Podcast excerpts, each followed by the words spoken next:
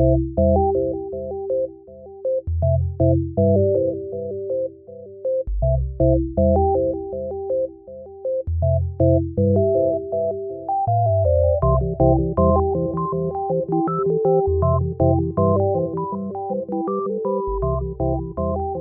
to Manawaker Studios Flash Fiction Podcast. I'm CB Droege. This week, New Beginnings A Charm City Darkness Story by Kelly A. Harmon. Joe preferred her banking at street level, but First Regional Bank in Baltimore catered to select clientele. That is, witches and who knew what else in the area. So when she couldn't get a conventional loan to purchase her pagan shop and do much needed repairs, one of the girls in the Bond Street Coven had suggested First Regional. Rates were higher, but deferred for the first year, so she had plenty of time to get on her feet after the purchase. And banking was by appointment only, for discretion. She'd never seen another soul in the building lobby whenever she'd come to pay an installment. So, it surprised her when the man got on the elevator after her, snaking his arm through the nearly closed door to hold her up. He was gorgeous. His dark hair styled in an out of date pompadour on top, but modernized with shaved sides. His suit looked tailor made. He smiled, pressed the already lit button for the first floor, then stepped back, giving her ample room. First regional appointment? he asked. Joe was startled. Whatever happened to discretion? I throw it out the window when I see a pretty woman.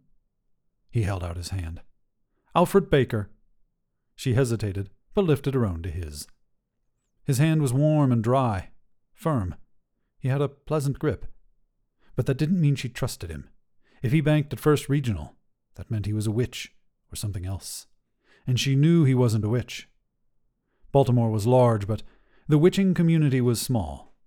She knew or knew of almost everyone with any power, so what was he? He released her hand and she stepped back. Then she blinked once, slow and hard, turning on her demon vision. The elevator car lit up like a carnival, but she was used to the sudden brilliance that came with her power. Alfred's appearance remained the same, so she knew he wasn't a demon. Surprisingly, the elevator car was clean. No little demon bugs burrowing in and out of the paneled woodwork. No flying creatures, no nothing. She'd have to ask the bank about the warding they did. Maybe she could strengthen the wards in her shop and home. Joe blinked again, turning the vision off. The car dimmed, and Alfred chuckled. Did he know about her demon vision? What do you want? she asked. Answer me first, and I'll tell you. What am I? The car settled on the ground floor. Joe stepped forward. The doors opened to fog, yellow gas lamps, and a bell tolling far off in the distance. Instead of parking garages and high rises, two story wooden buildings dotted the landscape. The road was gone, replaced by packed dirt. This wasn't Baltimore. She stepped backward. Trickster, Joe said, suddenly afraid. Of all the pagan deities to meet up with in an elevator, this could cost her her life. He laughed, amused but all business. Wrong. Two guesses left. Please don't mess up. The elevator doors closed again. Without pressing a button, the 60th floor indicator lit up, and the car hurtled upward insanely fast. Numbers flashed on the screen above the door 20th floor, 40th floor. Stop! yelled Joe. Stop the elevator! Guess first. The 50th floor, then the 60th arrived without incident. The car still hurtling upward. How could this be possible? Willy Wonka, Joe said, knowing she was wrong. Her heart pounded in her chest, but she'd had to guess something, anything, for him to give her another clue. Wrong again. Something in his voice made Joe turn in his direction. Did he sound sad that she hadn't guessed correctly? The car slowed, reached its zenith, then fell at its usual pace. Fiftieth, fortieth, thirtieth. Again on the first floor, the doors opened, this time to clear night skies a sickle moon hanging low on the horizon, and nothing but sand in the distance. An unseen wind blew across the desert, making patterns, and the whispering susurrus of thousands of grains rose to Joe's ears, tinkling as it poured onto the tiled floor of the elevator car. What am I? Alfred asked, this time quietly without humor. He took Joe's shaking hand in his and quelled it, warmed it, but nothing more. Sand, Joe whispered. Desert. She turned to him. Alfred.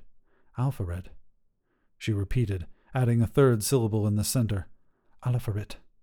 Your djinn. He smiled and nodded, squeezed her hand again. And now you know what I am, which means I hold no power over you. He released her hand and bowed slightly at the waist. The elevator doors closed, then opened again immediately to the marble and tile floor lobby. Joe could see the traffic on Lombard Street through the large revolving door. She released a pent up breath, ran fingers through her spiky black hair. Her heart rate was returning to normal. Alfred had made himself as vulnerable to her as he could, practically losing all his magic. He wouldn't harm her, couldn't harm her. She nodded, acknowledging his sacrifice. So, what do you want? He reached into his left breast pocket and pulled out an envelope. I've tickets to the Russian ballet on Friday. Would you like to go? Have dinner with me after. He looked so hopeful. Perhaps we can put this revelation behind us and start anew on Friday. Joe felt herself smiling. It had been a long time since she'd been out on a date. She nodded. To new beginnings. He held out his arm, signifying she should get off the elevator first. Her shoe slipped across a puddle of sand, and as Alfred steadied her, she wondered about the places they might go.